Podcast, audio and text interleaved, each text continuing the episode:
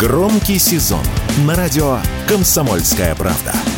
Весь мир услышит Россию. Весь мир услышит радио «Комсомольская правда».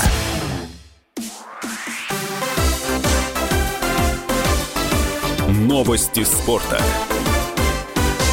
Магнитогорский «Металлург» обыграл Новосибирскую «Сибирь» со счетом 6-3 в домашнем матче регулярного чемпионата континентальной хоккейной лиги. Таким образом, «Металлург» вернулся на первое место в Восточной конференции, набрав 38 очков. «Сибирь» расположилась на девятой строчке. В следующем матче «Металлург» 11 ноября примет казанский «Акбарс». «Сибирь» днем ранее дома сыграет с ярославским «Локомотивом». Московская «Динамо» уступила китайскому Кунь-Луню со счетом 2-3 в овертайме в домашнем матче регулярного чемпионата континентальной хоккейной лиги. Кунь-Лунь ранее ни разу в истории КХЛ не обыгрывал «Динамо». «Динамо» набрало 42 очка и продолжает возглавлять турнирную таблицу западной конференции КХЛ.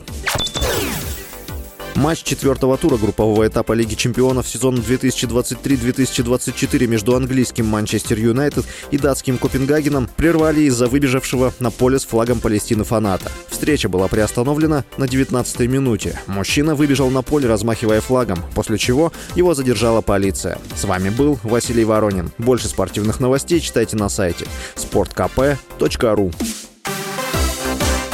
Новости спорта.